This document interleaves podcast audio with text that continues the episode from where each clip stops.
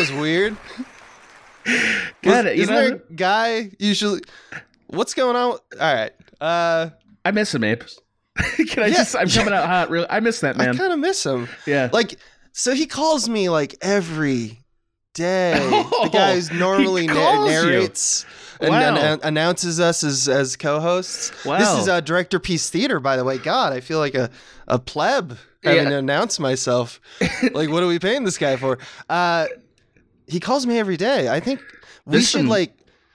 Something's happening. Like we need to figure this out or fire him. I don't know what the right thing to like do is. like search for him or maybe just add him just add him to the show uh as uh, yeah as his Yeah. manager. Like oh yeah we should manage him what That's do what I should do, do, I guess. yeah we should say like hey man we'll take you out around town we get 10% 15 really but 10 yeah. Uh, He's always asking for points on the back end of points, podcasts. points yeah he gets I don't know what even that means. he gets points on my thesis he gets extra Yeah. points on that thesis He's a real Uh, dick. essay points yeah we really we've really Yeah. met come full circle with this bit I mean, uh, uh, really frankly, I've it. never liked him, Yeah, but yeah, you yeah. know, Yeah. here we are, uh, and here we are at Director Here- Peace Theater. Yes, we are. Uh, definitely Uh, here. Yeah, man. Hey, hey, Adam. Hey, how you Abe. doing? Hey, I'm great. Thank you for asking that. Uh, how are you doing? I'm excellent, man. I got to watch two movies in preparation for this. Ooh, Uh, Two good well, movies. just one for one for yours, but we, Yeah. re- record these in doubles. So Yes, we do. That's why I'm talking to you uh, a month in the future for s- s- maybe for this Sure. episode. Uh, but yeah, uh, I watched two movies. Mm. I had some tea. I did too. What kind of tea are you drinking Yeah? these days? Oh, oh, I uh, echinacea. I'm echinacea Oh boy. yeah, you're a med- you're you're a medical boy. Yeah, I, I understand. Yeah. I I cannot plug Winter Dream tea enough uh, from Coffee Bean and Tea Leaf. Uh, I pl- I think I've plugged it on a different podcast. Never made a dime from them. Uh, but maybe hey, listen, give me some money because I love Winter Dream tea so much. Yeah, where's your points? Yeah, where are my points on that advertisement? Uh, Yeah. Think everybody's getting points. points at- Everybody's Man, getting points. Don't you, you you familiar with the word vig? I am, and I've always, I always instantly frown at a person who uses it as though it's not a bit. Instantly Mm-hmm. frown. Just, oh, Vig, here we go, bro. Yeah. What, what do you I always want to use I I want to use that word all the time. It makes me feel like a a, a, a pool shark or a gangster Yeah. or just a rough about town. Right. It- Yeah. It's just like as soon as somebody's talking about Vig, it's like, oh, are you are you running the money line? You putting Yeah, a teaser oh, together? Something, Uh, something clandestine is happening. Yeah, right. It's like, oh yeah, we're gonna we're gonna get points on that over the spread, over under. Yeah. You Let's know, all like- bring Vig back, everybody. The last time I heard it used as though it wasn't a bit or on a gambling Mm-hmm. podcast was that that show Luck. The uh, Right. the Dennis, Yeah, the Den- right, Dustin, the Dustin Hoffman. Dustin, it's Joint? Dustin Hoffman. Yeah. Yeah. And it's uh David Milch. yes, and it had many horse deaths, which I believe was ultimately its demise. Yeah, they they shut that down. Yeah, well, I think four horses died. It was like Yeah, not they a were not amount. taking care of the horses, or they're Yeah. using like shitty horses. I don't remember the story. point is, point is they weren't taking care of them, and they should, and they should have. That's the point. That's incredible Uh, that you even implied that they had discount horses and that was the problem. yeah, right. I, I wasn't implying that that was the problem. I was just stating. Amazing. You know, they just Yeah, also I have mean- shitty horses. I know this. I look at horses. well, I mean, you know, Amazing. yeah. Amazing. That's just. I, I look at it. I've seen a horse. yeah. I've seen him. I, all these years, I've been saying to myself, "Why does Abe own so many Panama hats?" And little did I know Uh-huh. it was you down at the Ponies, taking Oh, in the, the show. Ponies. Had no Uh, idea. I'm a bet man. Yeah, you I gotta are. stop betting on everything. Yeah. I'm just betting constantly, man. yeah, you are. Two to one says I I'll gotta stop get- today. Uh, Gotta get that vig. all right, that's enough. Uh, that's That's enough. enough. Let's start doing the thing that Sure. we do, which is we're two directors and we talk about direction Yes, we do. uh, through a movie. What? This is your episode. Thank- ooh, Everyone's thank cheering. you for the cheers. That's the sound. Yeah. Uh, so what's the movie? Yeah, And let's so talk. I chose uh, 1998's indie hit. I think it's fair to say, or if not indie, Mm-hmm. it's uh, certainly a, a a mildly cult classic film, A Murder of Crows. starring Cuba Gooding never- Jr. Now, Abe, I want you to know something. In Uh-huh. 1998, I was working at a blockbuster video. Hell Uh, yeah. yeah, I was. I was. It was in Brea, and you know what I used to do, Abe? I'd have Watch reg- Murder Crows. yes, and I'd have regular. I'd have regulars come in and be Mm-hmm. like, "Yo, you always know what the good movies are. I recommend the good oh, movies." Oh, nice. And I would turn them on to Murder of Crows, and you know what they'd do? They'd come back and be like, "You're one of the good ones." That's what they. I got Oh. some real applause as a recommender of movies for Murder of Crows. Wow, I what a know. dream! It really What is. A, it's it's like you're made for directing. like or suggesting at least. I'm made to Yeah. suggest things. you're like like you're like a folk hero. yeah. Well, like according to tall tale. according to Bob, the the regular from the Yeah. Brea blockbuster video, which has certainly been demoed at this point, I was a real hero one Mm-hmm. night. Uh, You nailed it with Murder of Crows. yes, Murder of Crows really made him and his family have a wonderful evening, and I'm glad to say I was the reason for that. So well done, me. Well, Ganser, I saw it. Yeah, you saw, it. You saw it. Just briefly, I hadn't seen it before. I hadn't heard about it before. Okay, great. Go ahead. Just I want to know honestly, what did you think of it? Go ahead. Go ahead and tell me. Uh, I mean, it's it's a garbage movie, right? Like it's not good it's- anymore. Yes. It's not a good movie. It's uh, the direction is baffling. Yes, it is. frankly. Yep, I agree. Uh, and it's overwrought in in, terms of the writing, the screenplay. Uh, I I want to know. I mean, I've read kind of your thesis. I kind of want to know. how am I going Like, to do what this? are we talking yeah, about? how am I going to do this? Like. I kind of know because last episode you did Drive, Right. and you talked about how a director can elevate a bad script. right. That episode came out a, f- a few months ago, um, and that, or like a month ago, and that, uh, I I thought that that was a great example of a director doing that. I assume what you're doing here is uh, that you're gonna tell us how they can screw it all up. That's right. Is that I'm right? doing the opposite, All Abe. right. I'm doing an opposite episode. Ah, this is yeah. this is my Yin and yang in this. That's right. This is my George Costanza moment from season whatever Yeah. of Seinfeld. I must do the opposite. Uh, no, so so the premise of this episode, and I wanted it to be a companion to the Drive one, is so the Drive episode was how does a good director make a bad script or or a script that's not great and Mm-hmm. uh, better? How does he elevate a script? This is an episode Mm-hmm. about how does a director submarine or undermine a potentially good script. I'm not going to say good, Oh, that- a potentially good script. Yeah. yeah. So i- that's what I want to talk about. And uh, in order for us to embark on this journey, I have to. We have to at least have a couple of caveats, right? So uh, here's a few of them. One. Mm-hmm. Uh, this is I'm not evaluating a Murder of Crows' script uh, on like a surface dialogue level or I'm I'm evaluating it on a structure and story level.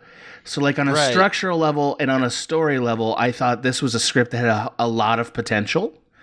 yeah, Um, the story is, you know, it's like a thriller. Yes, and also it's like a, a- a yeah. fairly clever one um, for for the late '90s in particular. It's very literary. It actually kind of reminds me. There's a lot of zigging and zagging. Yes, there is. You know, and so it reminds me of like a Coen Brothers movie a little in bit. a weird way. If you just like not think about the movie, not think about the script, not think like you don't know anything, and you were just to tell me the story of you know like a, a lawyer who is has got too much like his uh, fast talking and like kills killing it in terms of his career, steps back uh, and like has has a moral quandary, turns his back on it, is kind of like ousted out of the community of lawyers, finds this guy who writes story like wrote a story about a, a book and he's trying to write a book, uh, and the he reads the book and this guy wrote an amazing book about lawyers. Then he dies of a heart attack. Right. You're fine with me doing all no, this I right have now, no problem. right? Go ahead, please. Because I think this is speaks to like let's get the baseline for everyone. Yeah. This is just what the story is, and I think we're talking about separating those terms. Yeah. Um. So he gets that book, and then he realizes I can get away with this because this this man who wrote this book was old, and he died of a heart attack, and he told he literally told me, uh, like I don't no one knows about this book. Right. So he just publishes it having writer's block. And because and he, he, has, becomes like a millionaire. and he's kind of aimless up to this point, right? Like he lost, Right. he sort of lost his career and his dream, and then this yeah. thing falls into his lap. It's seemingly hurting no one. He tries to return it, but the guy is dead. so you, you have a guy who's like morally correct from the get-go Right. but realizes he's lost in life and does the bad thing and just i can get away with it. It's uh you know victimless crime. Turns out that this guy was involved uh with uh, the the murders in the book, which happened to be brilliant, so he made millions of dollars, actually happened, and he Right. knows all the details. Right. So we kind of deal with the mystery of well, what's up with that? And now we have Tom Berenger coming after Cuba Gooding Jr., basically saying like, you clearly did these crimes, because and how you're could going you to know jail. this otherwise? And Yeah, in order for him this? to get away from it, he would have to admit, "I didn't write the book." Like if this was like a talented Mr. Ripley, it would just be the first premise, right? Yeah, I mean, Uh, it's it, ultimately it's saying things that a lot of '90s movies said, which is like, Mm-hmm. man, uh, people are evil every way they turn, especially in the law field. Right. Uh, right. Like Devil's Advocate very famously said that, and uh, a Mm-hmm. couple other movies. But I kind of thought this was a fun, slight like it, there was some legally minded, intelligent ideas in it, and I also like the literary piece of it a lot uh, Mhm. because that appeals to my particular background, and also. Hey man, great works of literature are great for a reason, and uh, the idea of this sort of almost Faustian bargain, you know, like this almost Shakespearean Right. twist, uh, is cool. And I really, I, you know, when I was younger, I didn't see the flaws as a director as much, and I really enjoyed the movie. right.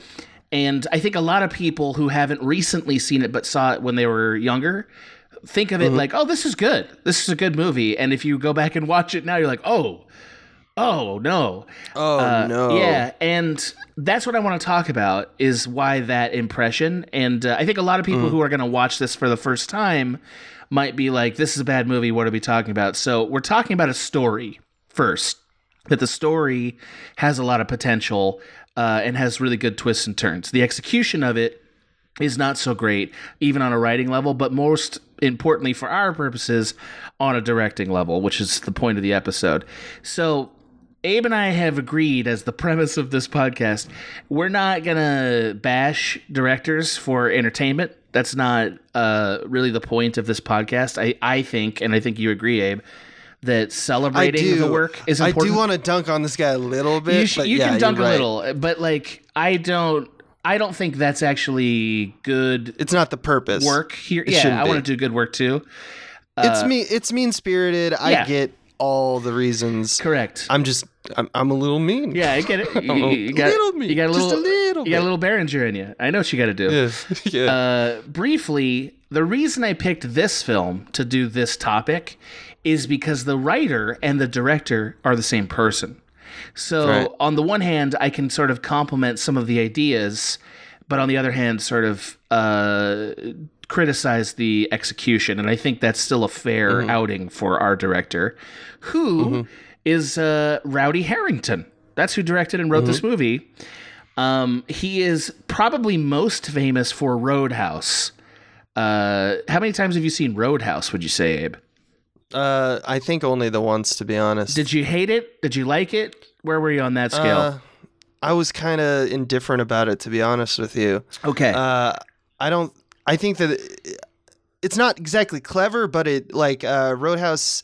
I like the style of it. Um, okay, that's interesting.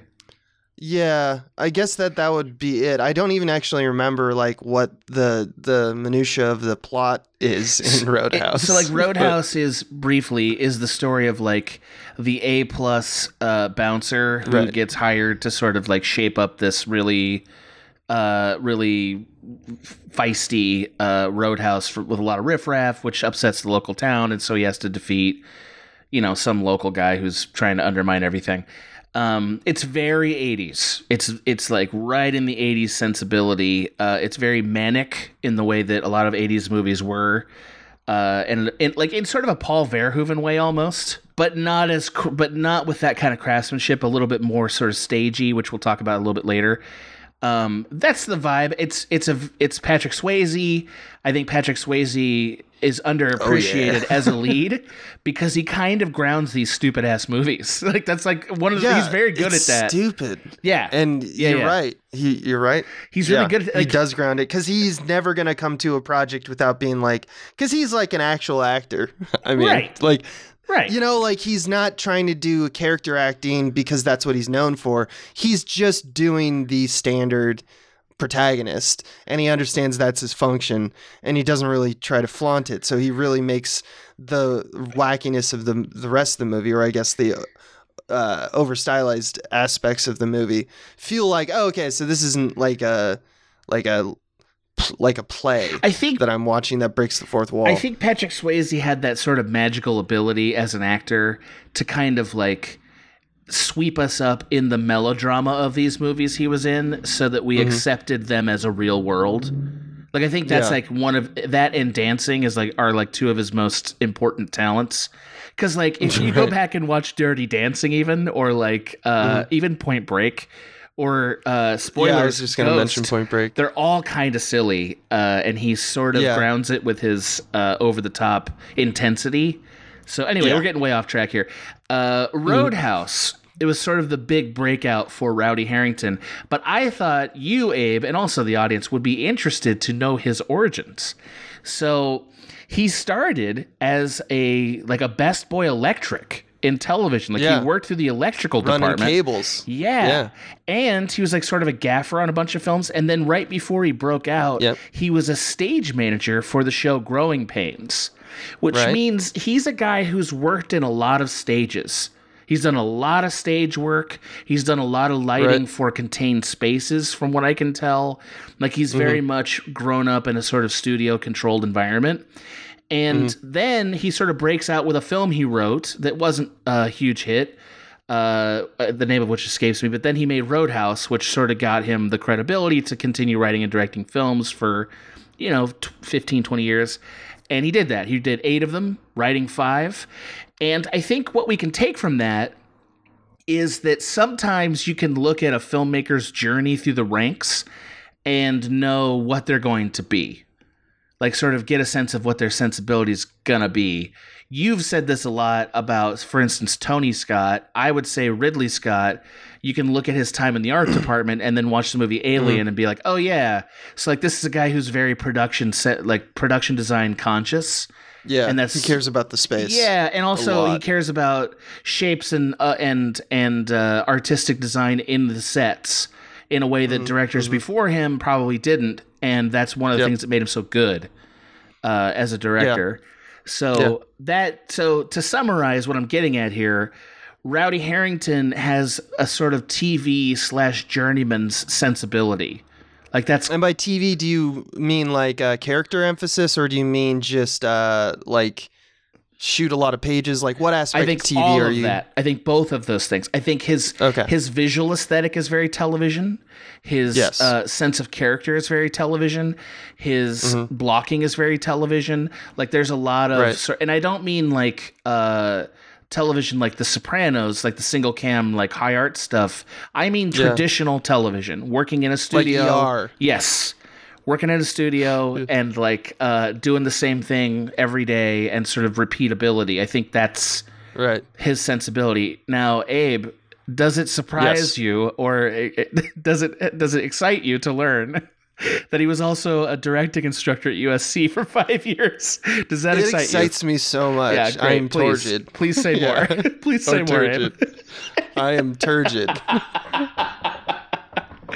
yeah, Yes. it excites me a lot, man. Uh, yeah, USC. Uh, that's one of the things that you kind of you kind of come to learn about uh, USC versus something a place like AFI, Right. which uh, is a conservatory. So you kind of go in with the um, the kind of like you have a discipline at like AFI.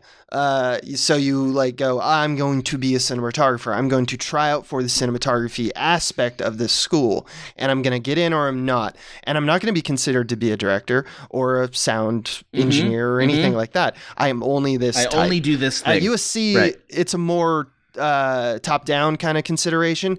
They want they want to sell people on the idea that you send your come here and you will be like a storyteller Right. and then you're going to find out by learning from the ground up what story's all about and then by that you're going to decide what your discipline you want to focus I on mean, what they so it's like what they really mean though is come here and we will find a way for you to be employed in the entertainment industry if you're willing to do that.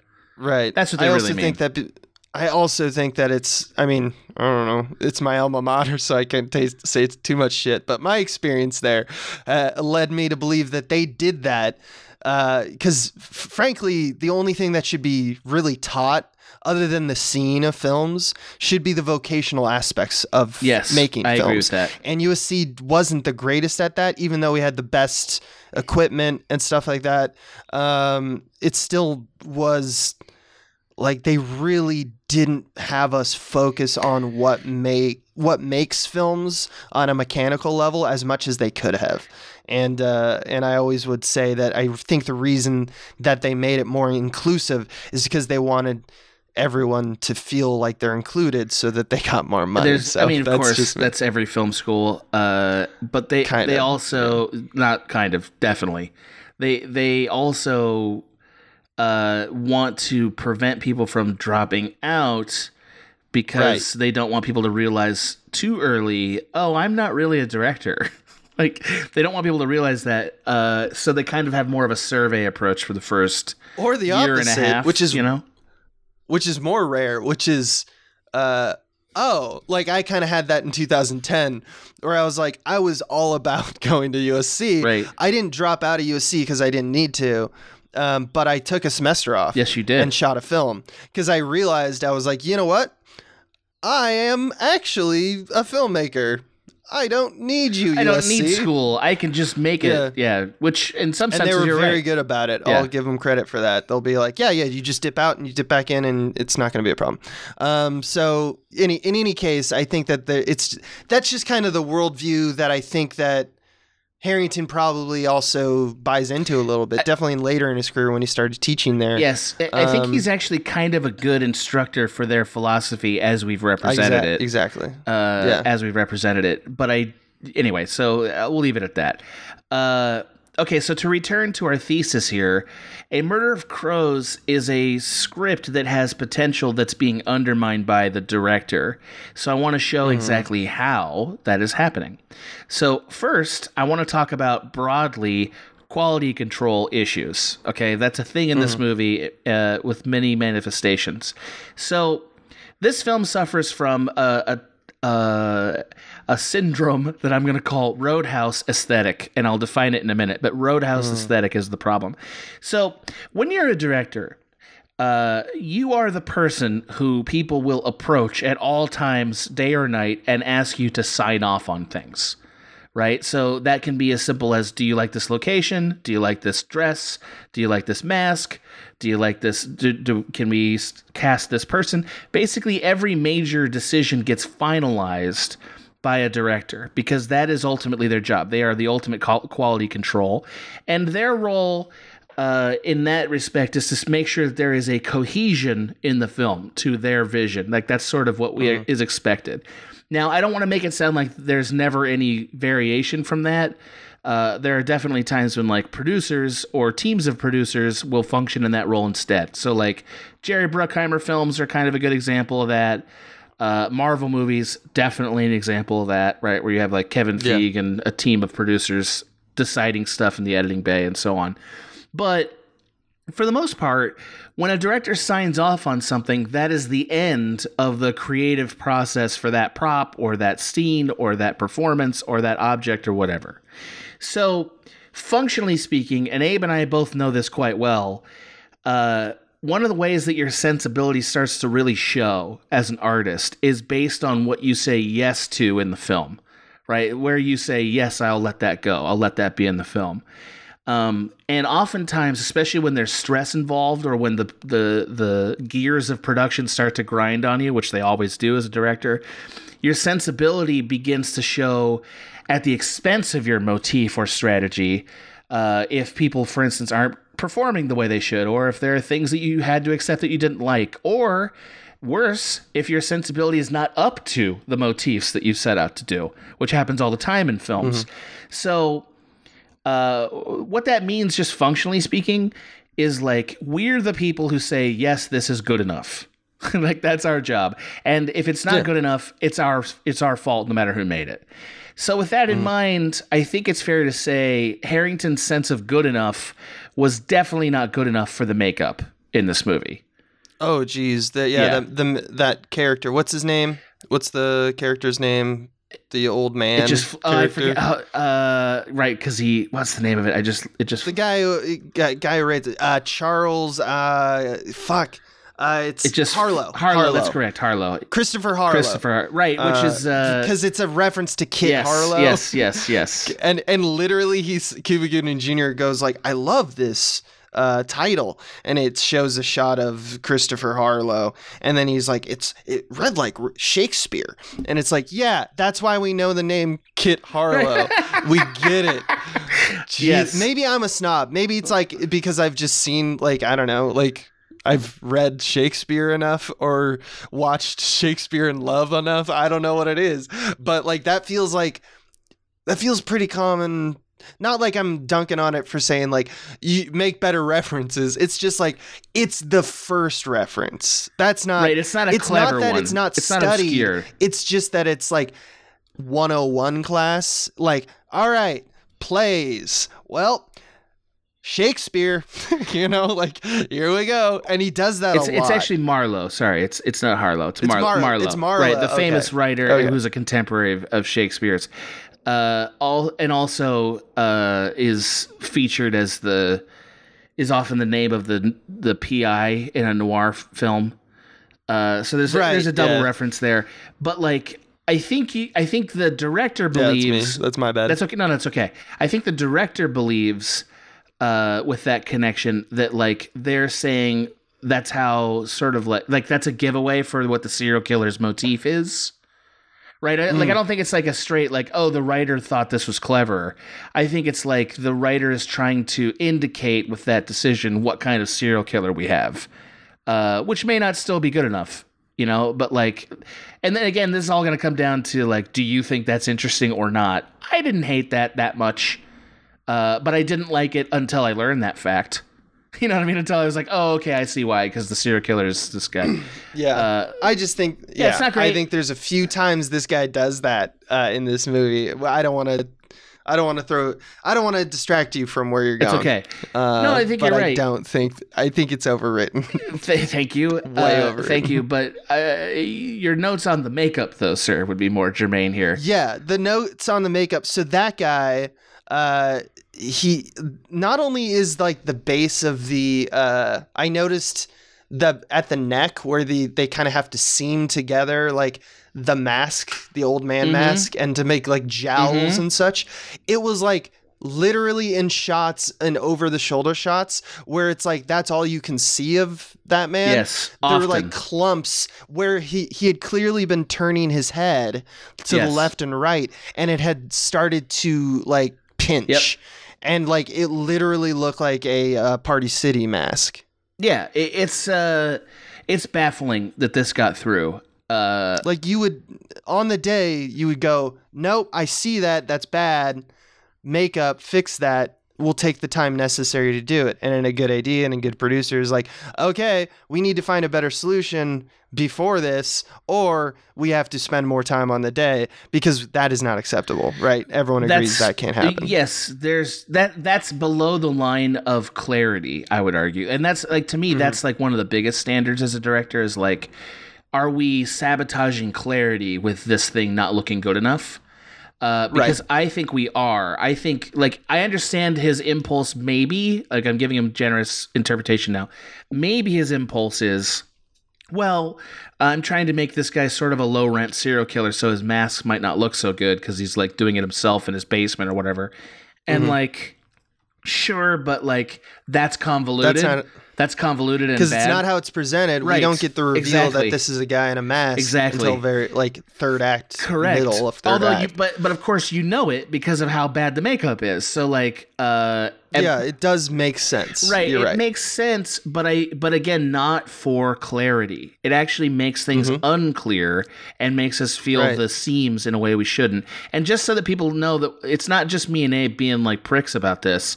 Like this is a, at a time when Mission Impossible and Mrs. Doubtfire had both come out. So Mm-hmm. those are two successful endeavors at really shooting very clearly somebody in a mask. Mm-hmm. And uh, this is like the most important story beat in the story. So Mm-hmm. we should be investing money in this. It's uh, you know? This is so. All right, I'm gonna. I, I want to talk a little bit. I'm sorry. That's okay. This is gonna be a long episode because what you just hit upon is so very important. Uh, I love that this conversation. The difference between someone who directs plays, Yes. and directs films. Yes, I wouldn't go too much into this because I'm gonna I'm gonna talk at length about this. But go for it. Do your do you can introduce it by all means. Are you gonna talk about how like a director chooses where we what we see? yes, and I'm gonna talk about staging Then- and lighting. That's basically on point you already here. got it, baby. No, no, but you're I'm totally shut right. up and- No, no, you don't need to. I don't want you to shut up. I, I at all. Please go ahead, because I. But you're right on point because I am going to talk about that stuff. Hit it. Go for No, it. let's talk about when it organically Okay, comes up. great. Then I want you to, I want you to volley, do the first God, you're volleys. so That's great. That's great. God, you're so I'm, beautiful. I'm so, I it. so proud of you, man. this is, is such thought a of- well thought out. thought of things me thinks. Uh, yeah, and that's my barometer for success. No, but you're right. I mean, but I, that also should tell both of us that, like, oh yeah, as directors, we're both seeing the problem here. Uh, yeah, and you're yeah, right about we, this. we're both I seeing the problem, and and it's a directing problem primarily at this point. It's not actually the writing. So, just last thing, and I didn't write this in my notes, but it's a thing I thought about later. Um, he also the first time we see the killer, it's like right in the beginning when he's wearing the devil's outfit, and the Mm-hmm. the facial the the facial makeup makes him kind of look like Tom Berenger. Right? he yeah, kind of looks like. Tom Berenger, which at first the first time I watched it this time around, I thought was on purpose. And so I was like a little confused. Uh, and that's another thing where it's like if you're a director, that's a thing you it has to pop up to you. Wait, wait, wait, wait. Do I want people to think Tom Berenger is the devil, or do I want it to just be some guy? You know, uh, Right. and he it, it the director fucked that up because I it, you now we don't have a clear idea. Like, am I supposed to think it's Tom Berenger? Uh, you know, and just because it's a mysterious movie doesn't mean all mysteries are good. You know, you, like you want to tr- you want people to track. So anyway, I've made my I made my hay out of that. Yeah, Uh, no, it's you get it. So like it's true. It I didn't think about it as much as you did, but when I now think about it, I do. He does have, especially because we don't know. That's like the first five minutes, and the only things we know about the movie so far is that like you've probably seen a trailer, so it's like at the time. So you're like, okay, Tom Berenger's in it. He's got second billing to Cuba Right. Gooding Jr. Right. and it's a thriller. Got it. You know, right and, like and he is probably the only person other yeah he's the only other person who we know so like Mm. we so we're gonna we're looking for him you know like the way we're looking for all the stars Yeah, in the movie exactly. uh yeah it's i just think that's a mistake uh and i think that's a clarity mistake that the director made not the writer um okay so just like briefly uh this sense of good enough? Like so again he had to sign off on this makeup right? He had to say that's good enough. And he had to look at tom Berenger's mask and be like that's correct. That is what i'm going to refer to as roadhouse aesthetic. And the reason why is roadhouse had kind of a low bar for stuff like that right? It doesn't mm-hmm. matter if makeup doesn't look great good great or like if all the if the chairs falling apart are kind of fake or if the blood is silly or like even just people's wounds and guns and stuff are a little bit silly because it's kind of a romp. And as you were about to say it's very stagey. It's very mm-hmm. theatrical like a play and stagey and we're more interested in sort of the the fun running around on set. And i think that is more roadhouse aesthetic. It does not fit this movie this movie needs to be uh, told ideally in a sort of like Orson Welles fashion, right? Or like somebody who's do who does thrillers, you know. So you know, pick your favorite thriller. It's a noir. yeah, it's though, noir, you right? know? Orson Welles is, I think, my favorite for establishing the rules of the genre, like Billy Wilder, guys like that. Yeah, so yeah. that's the kind of filmmaking we need here. And he's not doing that. He's doing sort of more of a romp in the way that he's directing this. Uh, He's doing more of a Pelican Brief. Yeah, except Pelican Brief is at least a little more restrained. See, I think part of the problem with with Rowdy Herrington is like he has a sort of unrestrained sensibility, and I think he's just one of those ah nobody will notice it guys. And he's getting in it. He's getting in his own I way. think so. So I think so. Now, so you've led me right to my next point, which is uh, his sense of visual tropes. So his ideas about how to visually represent the movie also have this roadhouse aesthetic problem. Um, So the first thing is, and I'm not the expert in this that Abe is, so please jump in. Uh, the film is not lit creatively at all. Uh, there's no interesting lighting here. There's no like. There's not even things like negative fill or like uh, shading, like or just like uh like hard It's light. flat. Even there just isn't Yeah. stuff that would make it feel like the genre it fits into.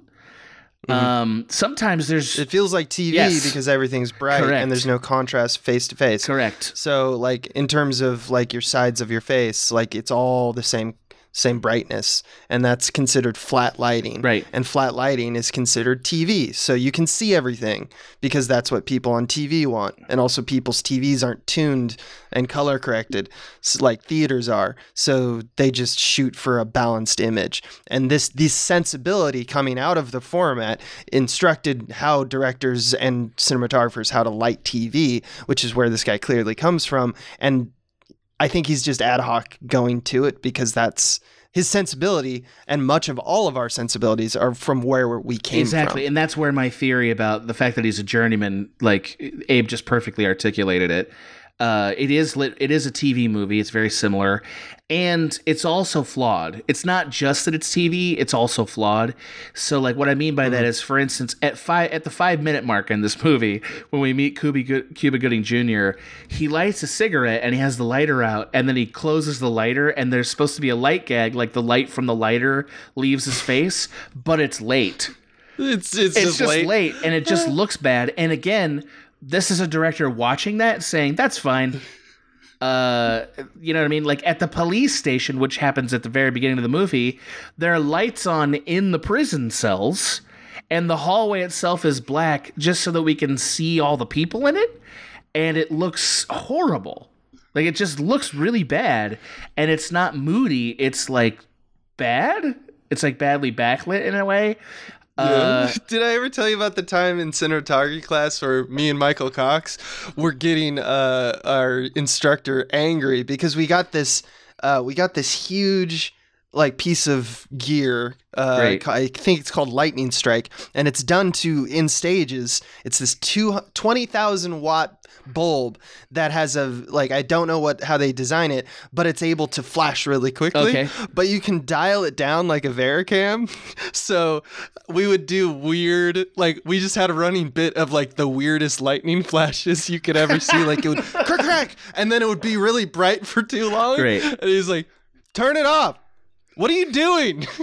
and then we'd slowly turn it off, like way too slow. like it's just, and everyone was uh. laughing because it really felt stupid. Yeah. It really made us all Yeah. take a moment and look around. And that's what I think you're talking about with this. With a light gag that's too slow, you think of the movie. And now that you're thinking about the movie, Everything you realize how stupid. stupid it Yes. is. Because they probably got that fern at Walmart. Th- what he's wearing is bought at Goodwill. This is an actor. He probably is going home tonight. And it's all fall to, uh, falling right. apart. It- it- like the So- artifice completely falls apart at that point in a way that is like, well, you know, most people are going to forgive it, uh, which I think again is is Rowdy Herrington's bet. I think everything he does in this movie is most people are not going to notice this, and he's right. But like, it just it never. It also doesn't do the thing that directors are supposed to do, which is draw you in. Like it can't draw you in. If it's not successful, it can't. So even if the audience doesn't know why they're not drawn in, they're not being drawn in. You know what I mean? So like it's an impediment, and that to me is really important. Um, one more point on this sort of topic: uh, the film also kind of lacks. Uh, it lacks like shots that shape the tone right? Uh, or even the themes. So like we don't get shots or scenes that say more than the surface level of the plot. Uh, Exa- that's exactly what I wanted to also point out, and I think you're absolutely right about the the play aspect Yes. of Herrington, Right. because He's- so the the philosophy goes that like the difference between directors of plays and directors of movies is that there's one fundamental difference between the format of the medium, which is that in directors of films, you actually have to present to the audience a shot, a crop of the reality that's like playing out of look at this insert, look at this face now, look at this two shot, look at this person arriving, look at this person exiting. And so you frame literally you're everything creating that is seen. you're creating in theory a meaningful sequence. A sequence that Mm-hmm. Now- that has not only the meaning in terms of what just happened, but the meaning of Right. what does it mean.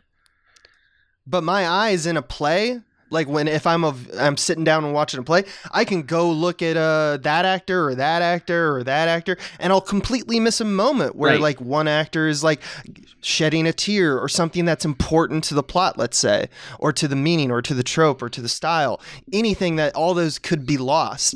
And this guy doesn't realize that he's he's got a toolkit in his pocket to make me understand and he just doesn't use it Correct. So like just to, just to put a point on the thing you just said, uh, the first shot of the movie, the very first shot of the movie is a very long, slow zoom out of barbed wire on like the prison where we're going in the rain, and Oh, that jazz it's this long. though. Well, it's it's actually blues and it's horrible. Uh, we're gonna talk about that in a second. It's blues. Yeah, it's like blues guitar. Yeah, it, it is. Oh, It's really bad. Uh, so like he zooms out of this barbed wire on the rain, right? Like, and it's like very sad. And then you ask yourself for like just one second.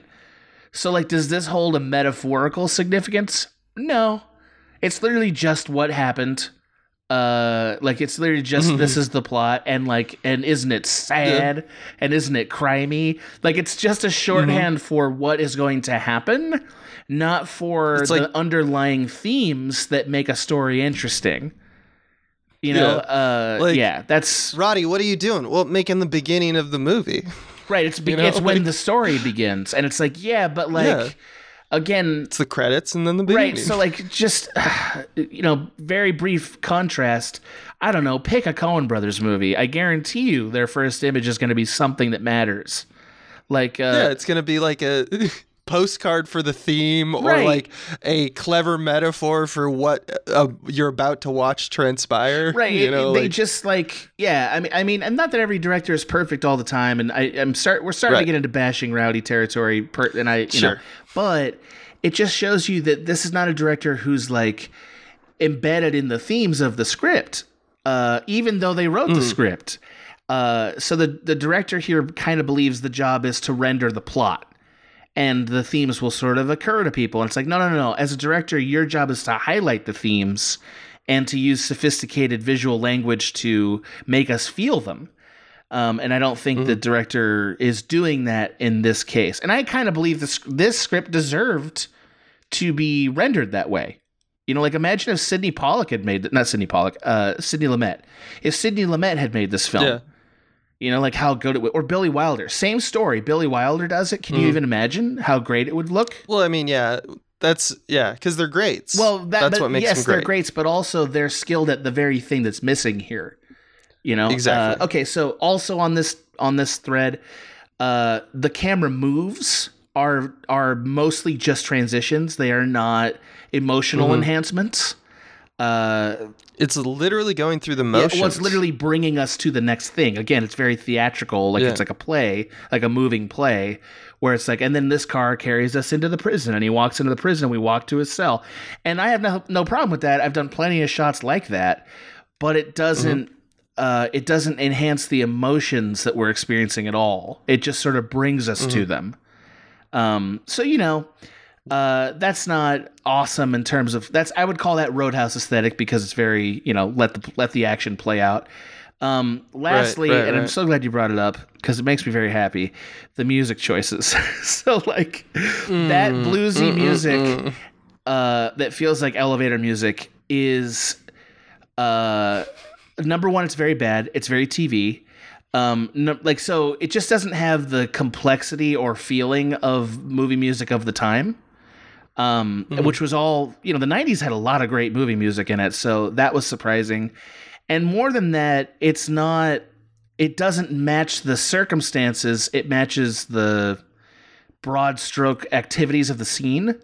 So like you couldn't imagine music in this movie that sort of like highlights an action, for instance, or undercuts an action, for instance. It's just sort of like a big blast of fire hose. It's just there like carpet. Yes. It's just you you put it on the floor and it's there and you walk on it Right. and it's everywhere. It's fine. correct. Very similar to the melodrama of television. Like you know what I mean? Like that's that's sort of the aesthetic here. It's the Roadhouse aesthetic. Um, It's the the cho- the choices though themselves and like the so like the smorgasbord of things combined that gives you its final image and sound. Um, it's like someone told him like, can you try to do like you, you ever seen David Lynch? like it's like I don't know if he tried to or didn't. He probably didn't. He was just doing his thing. I think it's the opposite, uh, which is great. I really think it's the opposite because, like, yeah, it does feel like things that David Lynch likes. Like David Lynch does it's like- like, yeah. TV movie aesthetic. He likes it, but see, David like Twin Peaks Yes, specifically. like Twin Peaks. But David Lynch also uses those things to like push emotions that you don't expect. No doubt. I'm not Right, throwing right, shade right. on David Lynch. I'm just saying his aesthetic, because it's so like motley. Yeah, yeah, yeah. Here it's like, oh, it's a rainy day. Oh, I am hearing the smooth solo of uh, blues guitar. and when I say slow, it's like Yeah, slower. th- like when I say slow, like think of the slowest Yeah, blues slow. you've ever thought of, and think of the solo to that. And it's like more. And Yeah. it's like got a lot of reverb, and it's like no, it's slower than that. But it's not i- it's again. like delicious warm butter. So. so like contrast it with a movie like Dead Man. Uh, Dead Mm-hmm. Man has that incredible uh, Neil Young blues solo stuff that is like the score. That's uh, Jarmusch, yes, it's right? Jarmusch, Yeah, that's who I also think has a real problem with theatricality. Uh, Mm-hmm. But I he he's at least doing something interesting with it. Um, but he does have a tendency Oh, to he's always next level. He's like yeah, yeah. yeah. Well, Jarmusch is a, a madman. he's, really he's an actual madman. Yeah, I like. Sometime we should talk about Ghost Dog Way of the Samurai because I actually super like Oh. that movie. Uh, yeah, yeah, yeah. it's- maybe one day. So like, uh, Jarmusch in that film, he like uses Neil Young's guitar like a sort of like almost like another voice. It's almost like another line Right, of yeah. Mm. dialogue, you know, and and uh, I think it's really fascinating. That's the opposite of what's going on here. Um, Mm-hmm. Okay, so just to move on, like so, those are the the camera craftsman things, and they all add up, as Abe just alluded to, uh, in the sum total to kind of drag the feeling of wow, I'm in, I'm in a great movie down, right? Like you just don't have that feeling of wow, I'm in a great movie, and you don't have that emotional connect attachment to the subject matter because it's not being told very well. So the biggest problem I think from a directing point of view is that the director did not give adequate previous circumstances to the actors in this movie. so I know that's going to sound brutal, and I'm sure Rowdy Herrington, if he ever hears this, will try to murder me, and I don't blame him. And hey, man, you did better than Yeah. I've done so far, so I'm not. He'll write a book about killing five podcasters, and then I'll submit it. Uh, yeah, yeah. and then I'll send them to Tom Berenger because it, for no reason. Uh, what, I'd love if he just picked a random one of us of our little network and like, it's like you know I could turn this in for like- money. It's you, me, Michael, uh, Yeah, Bridget, Bridget. and I don't know Schmitty. It's gonna be Bridget. It's gonna be Bridget. Uh, It's gonna be of Bridget. course. she's so she's so wonderful, but still young. You know, she might fall for it.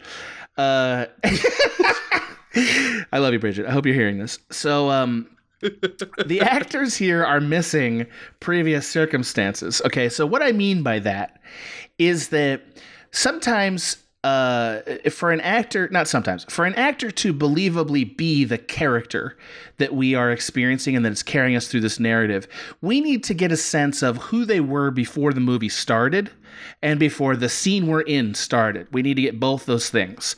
So, um, I'm going to give you like one of my favorite movies for this, uh, and that movie is Heat. Excellent movie, really great. It's done by Michael Mann, and uh, it's got Al Pacino and Robert De Niro in it. that's a movie where the It rips. it's yeah. fucking great. It's so fun.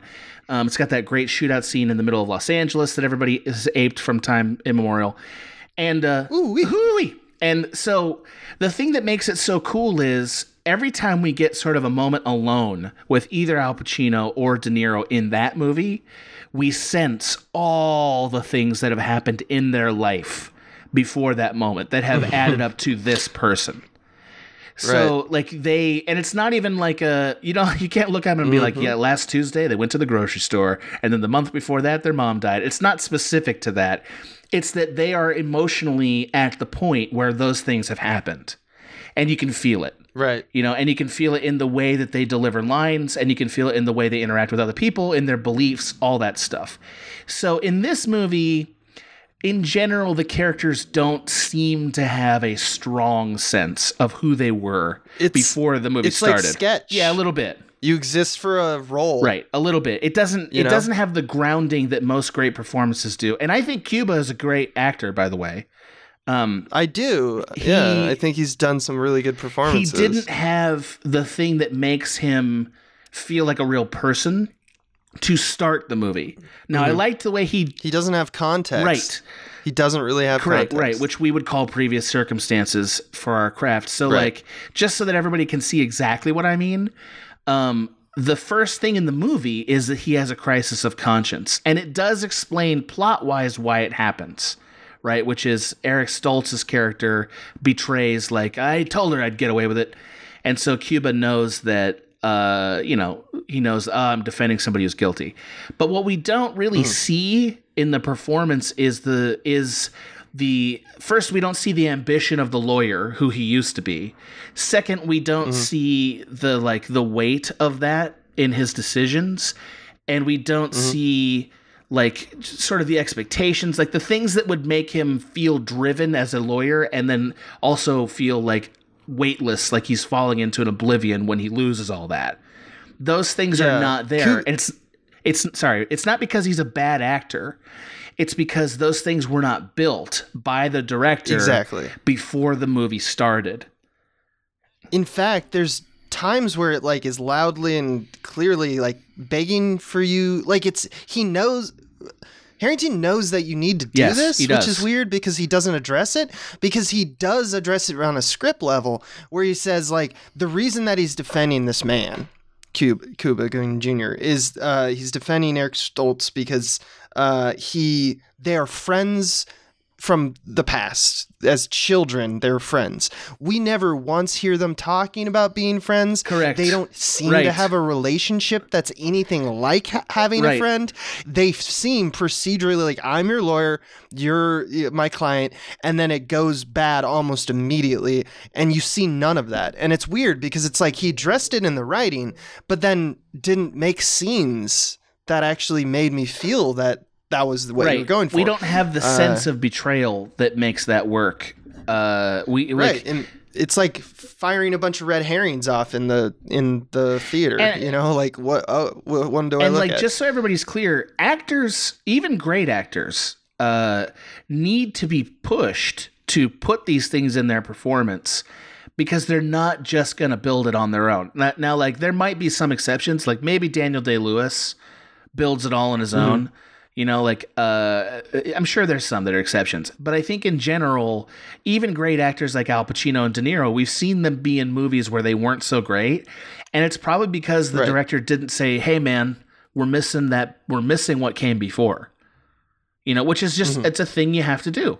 You know, uh, you have to do it. yeah some it has to be agreed upon or it doesn't even have to be agreed upon it just it has, has to be, there. present. That's yeah, right. Yeah. So uh, just another example, uh, Lawson's assistant, you know, uh, Cuba Gooding Jr.'s friend, I guess.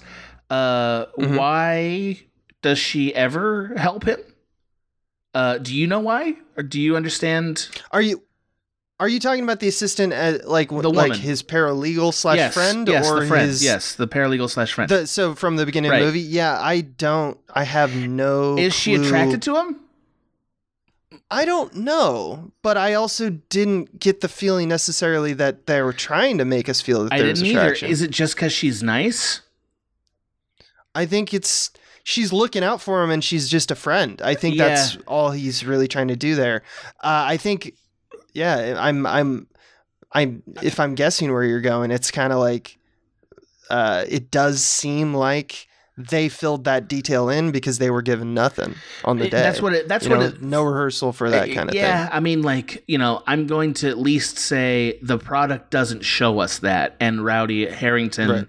that's his job is to make sure it does. And I Like, even yeah, when the answer is, clarity. "Hey, they're just friends," then I should see the friendship. I should see it in a Or way I that I understand see- in a in a performance, exactly. and I don't. Or I shouldn't see attraction. You know, like I'm, I'm muddying up the waters by doing multiple things. Yeah, I, it's a hat there's on a hat. right. There's no clarity, uh, and there should be. So there's that.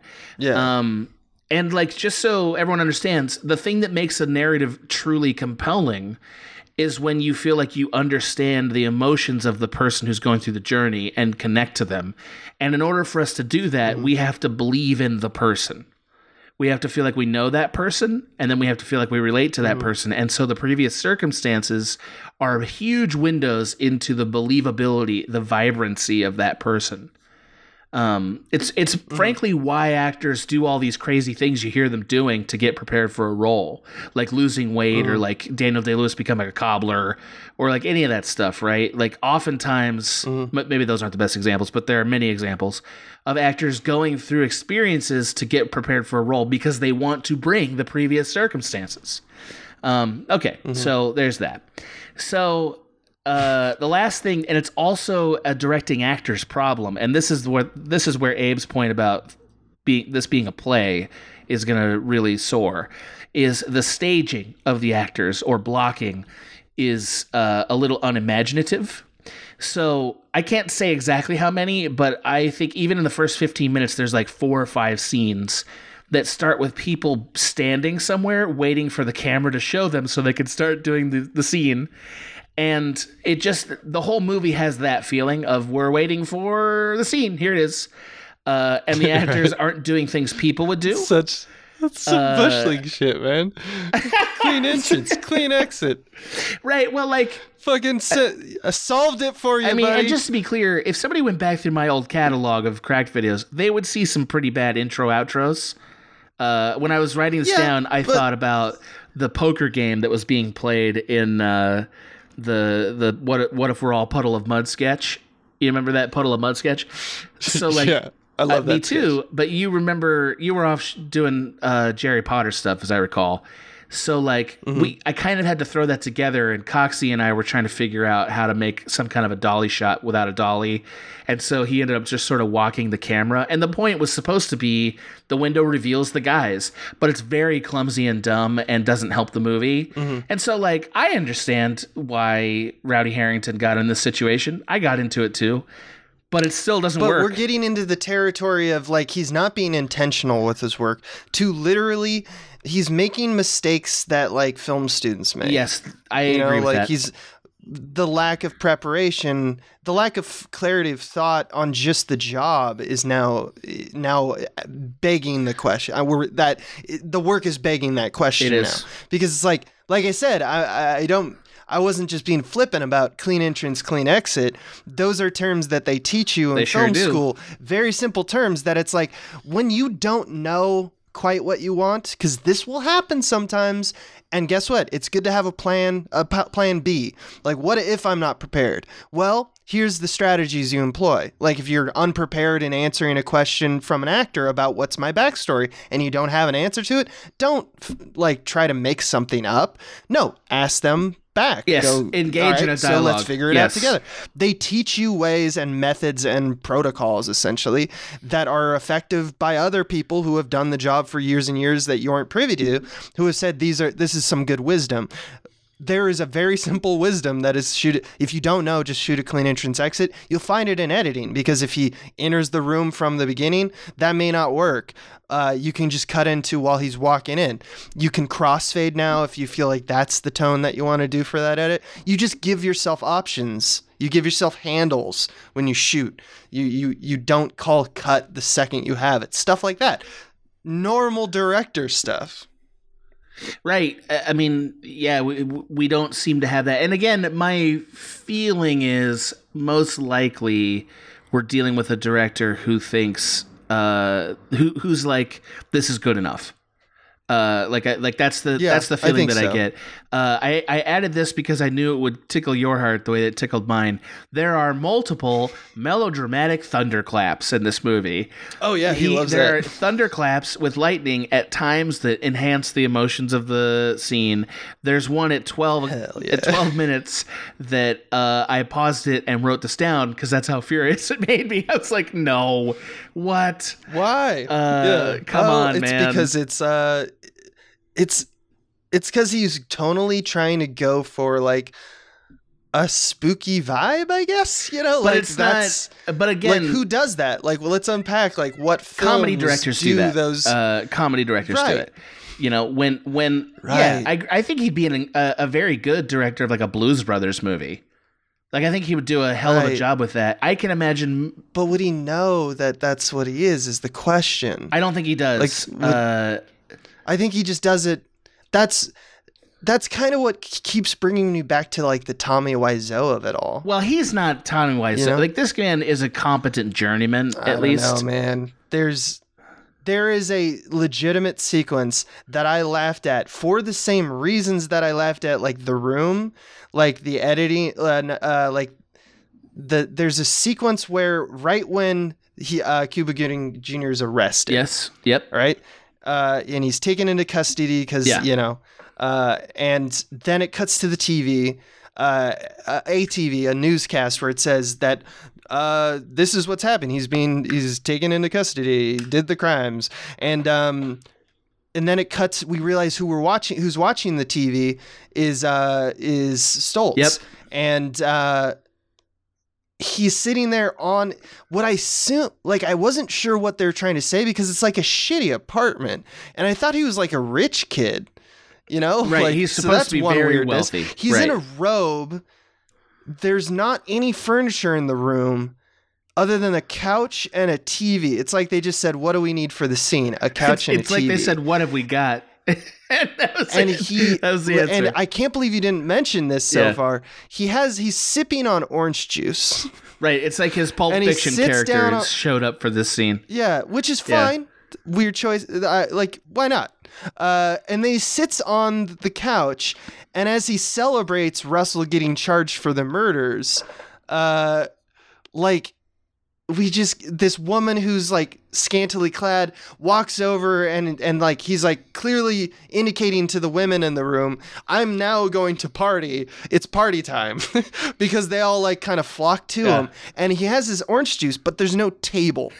So what does he do? He sets the the glass of orange juice on the on the couch and it like teeters over and immediately i lost all frame of reference for like what it what am i worried about in the scene what's the scene about all i'm thinking about now is is that orange juice gonna Yep. fall over is it gonna spill Yep. and it's gonna be hilariously just like an utter mess Great. just like the sequence because it was amazing it, it's tommy wiseau-esque i'm I- not saying because tommy wiseau doesn't understand So wait, wait, wait, anything. wait, wait, wait, wait, Uh, wait. Yes, I. Th- we need to make a massive distinction between Tommy Wiseau and this guy.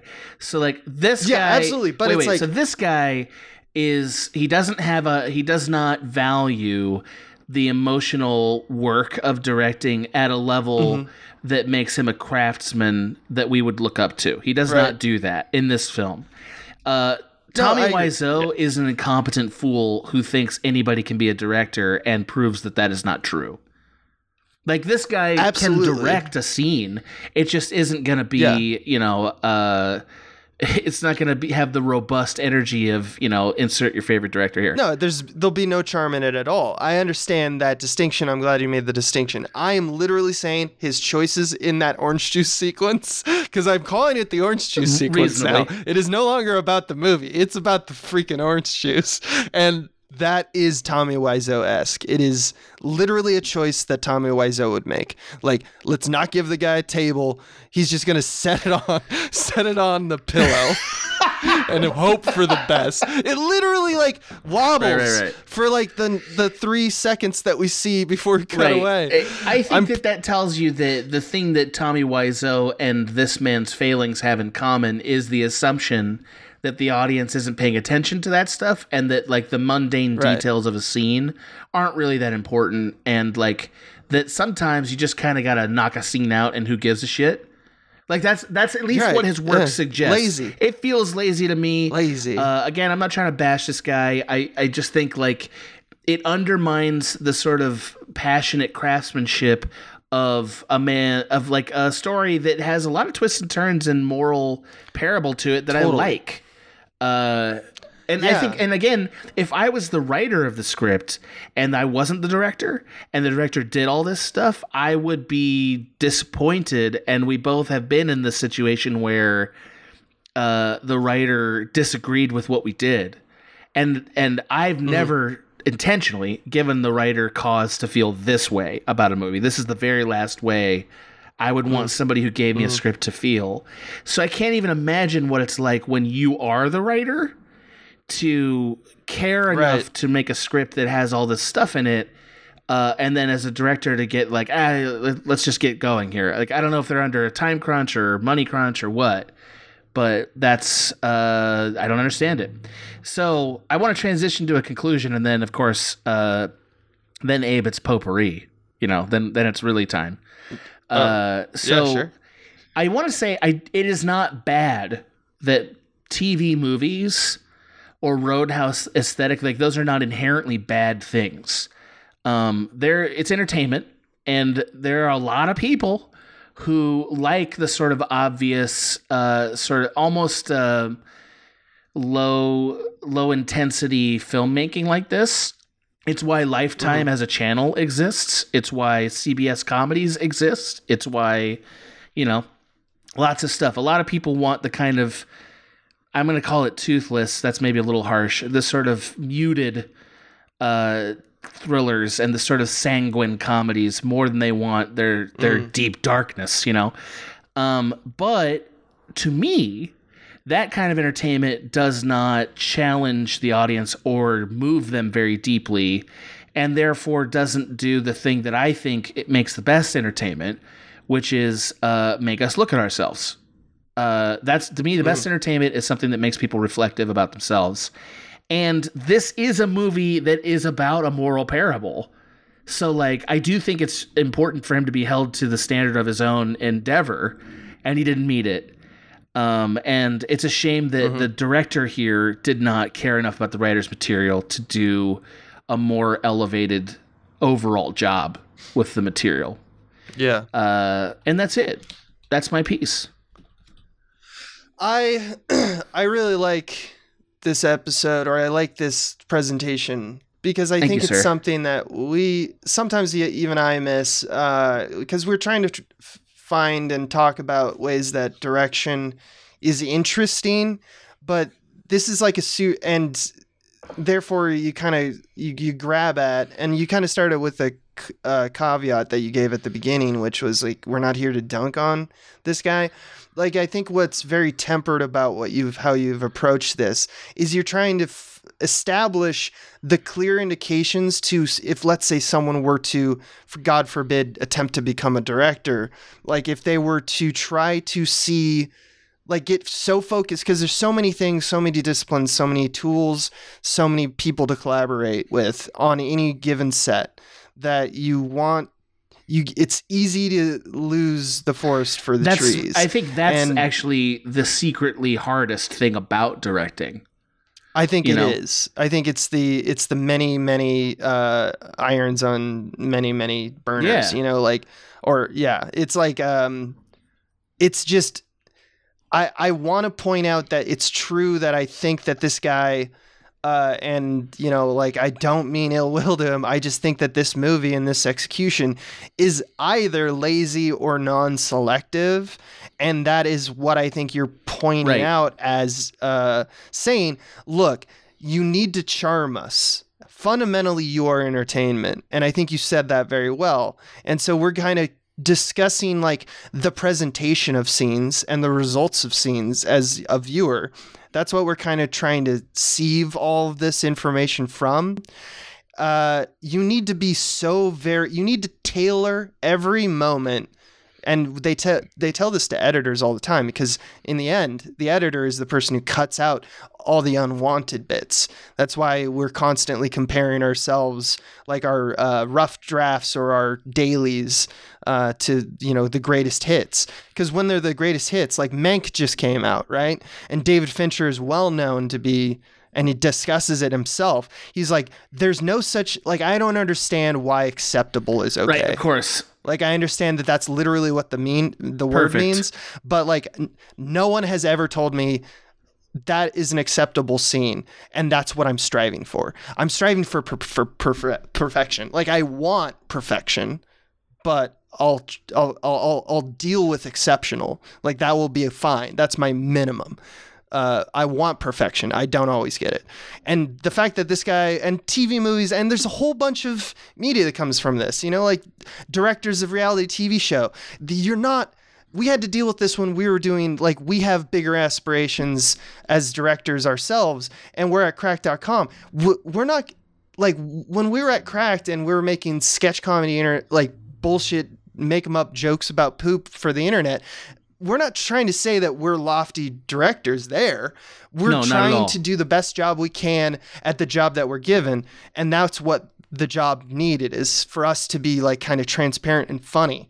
Um, he didn't do that here. Yeah, I like He didn't do I, his I guess like you know, and I don't want to sound jealous or whatever, but like he's in a position as a as a writer who is directing his own film to do the thing Mm-hmm. that all of us dream. This is like that is the dream. To, to like a thing Mm-hmm. Yeah. I wrote, we're now going to make that, and I have money to make it, and a big star, like it's Right. that's the dream, and I can't say exactly how this product arrived, like the circumstances that that cre- created it. Maybe it is back against Maybe wall. I mean Yeah. it could be like he might not have had enough money or a bad AD or there's any number of possibilities. Uh, although by the way, Cuba was a was a producer on this, so uh, yeah, Mm-hmm. I, I have to feel like Cuba probably got him more resources, right? Anyway, so so yeah. like it's a sh- like this is just what I would not want my work to feel like if this was my script and uh you know what I mean? Like this is the way I'm like I don't want people to think this way about me. I don't mind when people think like, "Oh, I don't like what you do." you know, like it's like, yeah, okay. Yeah, you didn't like my movie. I get it. perfect, Uh, yeah. that bums me out. Like I can't say it doesn't hurt. It definitely hurts. I've had it happen. for sure. Uh, but like yeah, we're all we're all flawed in the way that we want people to love us. But like, also that's why there's different directors. Go enjoy, Right, enjoy them, the works of you know, Abe like or whoever. You go have a Yeah. good time. and that's You know? fine and like uh i like it's okay to make a thing that people don't like. It's not okay to make a thing people could like if you weren't in the way. You know what i mean? That that's like uh i mean all i can say is this is a very competitive field. I don't know how long a, a person can get away with doing that anymore. Um maybe longer than i'd like to admit but I, I god willing if ever there comes a day that i'm in this situation abe don't let me be lazy. You know, uh, I know you'll be. I know you'll be Just- like hearing about it. Just one in the brain. Yeah, this- yeah. Just, need an Abe. Just Yes. take you out. Listen, I need to have a quick meeting, uh, guys. Let's take lunch. Uh, then pistol right in the brain. Yeah, Yeah, right. That's where you, that's where you were I going with that. Yeah, you were I'm right on gonna- point. Okay, you were right good. on point. All right, cool. Uh, you were right on point. Well, hey, uh, you remain beautiful, and uh, what a great time we had. And uh, I still kind of miss that guy, don't you? Uh, yeah. Where did where did that guy go? Well, we'll probably find out next episode, or not. We're not really planned here. We don't Uh, plan One thing. I'll say about this ep- this series is it's lazy and non-selective. uh, I think that's a good place to stop, right? Yeah, we don't even need an ending. Maybe I should just cut off right as I'm saying this. right. I know you did I'm it already. actually probably literally gonna I cut know you off already did right it, as I'm saying that This has been a Small Beans endeavor. We're a bunch of pals who make podcasts, sketches, music, web series, and movies. The beans always have new ideas percolating, so make sure to check us out at patreon.com slash smallbeans. That's P-A-T-R-E-O-N dot com forward slash small beans, where you can browse all of our current and past content, see what we've got planned in the future, and learn how your support can help the small beans grow into huge giant monster beans. If you enjoyed this content module, please like, rate, subscribe, or tell a friend about us. We love you.